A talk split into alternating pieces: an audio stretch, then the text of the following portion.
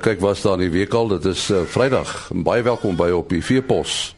'n uh, program wat uh, hoofsaaklik op die veebedryf gerig is. Ons praat vanoggend oor streshantering in 'n uh, voerkraal, materiale wat 'n mens kan aanstel. En dan praat ons ook oor 'n uh, inligtingsdag wat gaan handel oor intensiewe skaapproduksiestelsels. En uh, enige veeproduksie eenheid is is is lae streshantering van die diere die beginsel wat die sukses van die projek gaan bepaal.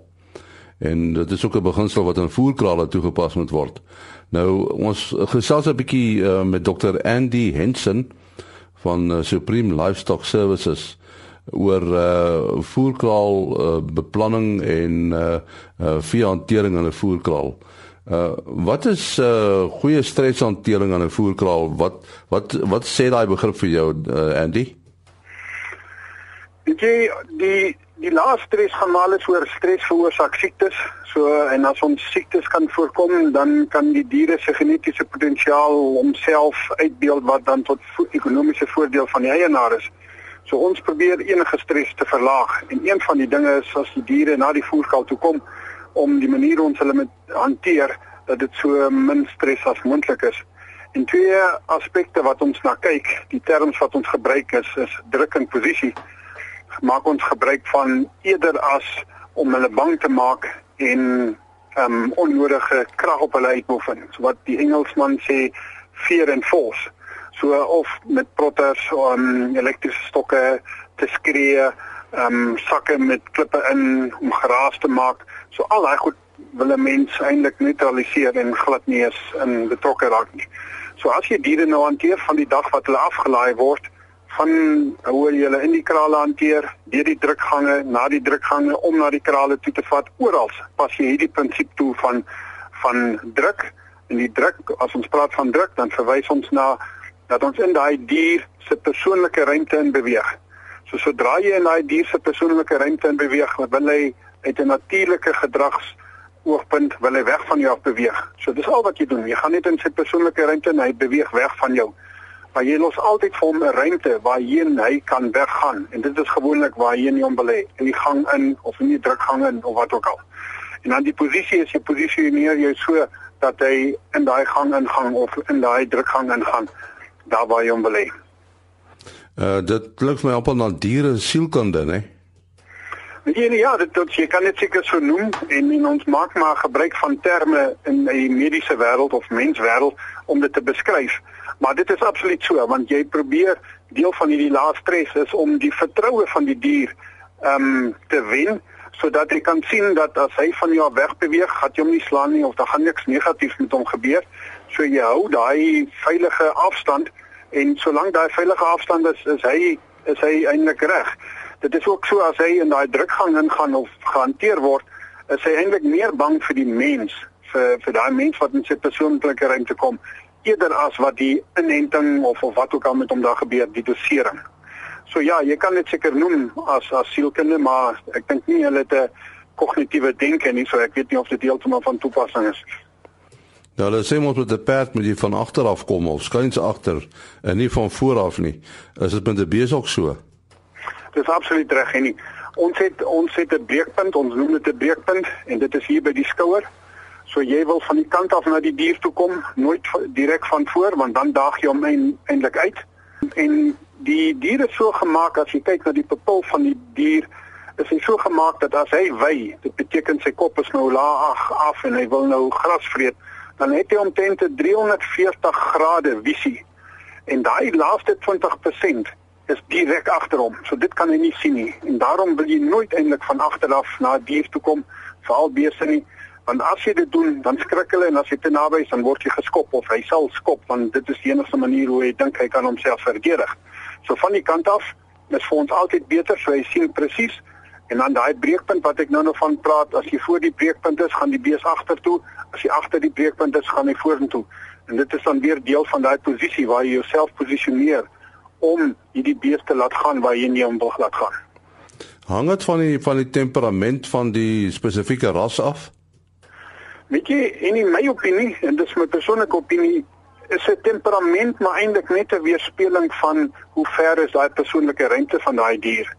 So die diere wat wat baie as temperamenteel beskryf word of mal of laat vinnig weg of so iets in my aansien of in my opinie is dit maar net beeste wat wat glad nie vertroue na die mens toe het en dat hulle vlugsone of hierdie sone die persoonlike ruimte waarin jy beweeg is ontsettend groot.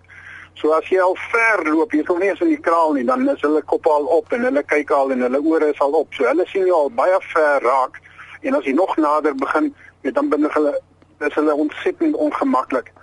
Nou daai sê die mense baie is temperamenteel, jy weet hy is mal of of of hy is nie ehm um, aangepas. Maar dit is eintlik dit is eintlik net die die persoonlike ruimte en daai persoonlike ruimte kan onder andere opgemaak word deur slegte ondervindings wat hy vroeër gehad het. So daai persoonlike ruimte word groter in daai opsig en ons probeer in die voerkrale en in die intensiewe wêreld en waar produksie baie belangrik is, probeer ons eintlik daai daai lang persoonlike ruimte te vernou. Soveel so dat jy aan die einde van die dag of in die produksie dat hulle glad nie meer vir jou bang is nie. Ek weet nie of jy al die stelling gehoor het en ek gebruik nou een van die rasse as 'n voorbeeld. Brahmane kan ontsettend wild wees, maar kan ook een van die makste diere wees. En dit gaan alles oor hierdie persoonlike ruimte. Dat met tyd het die gedrag van die dier en die en die dier het gemaklik geraak met die mens en hy het hom begin vertrou, dan begin hierdie hierdie afstand baie kort wees. So dan is daai dier ewe skielik nie meer temperamenteel nie. Nou sê baie dankie aan Dr. Andy Henson. Hy is van Supreme Livestock Services. Mani Wessels van Mamre Dormers bied op die 7de November uh, in samewerking met Veeplaas 'n boeredag aan waarop die beginsels van intensiewe skaapproduksie toegelig sal word. Nou Mani uh, die hele onderwerp uh, die uh, kwessie van intensiewe skaapproduksie Blykbaar is daar groot belangstelling daarvoor as ek reg. Ja, daar's geweldig belangstelling.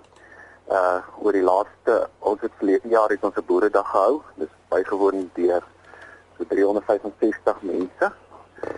En van 12 hou ons elke maand hou ons maar so 'n bietjie van 'n oop dag ons groepeer die mense so saam. En die belangstelling hou net nie op nie.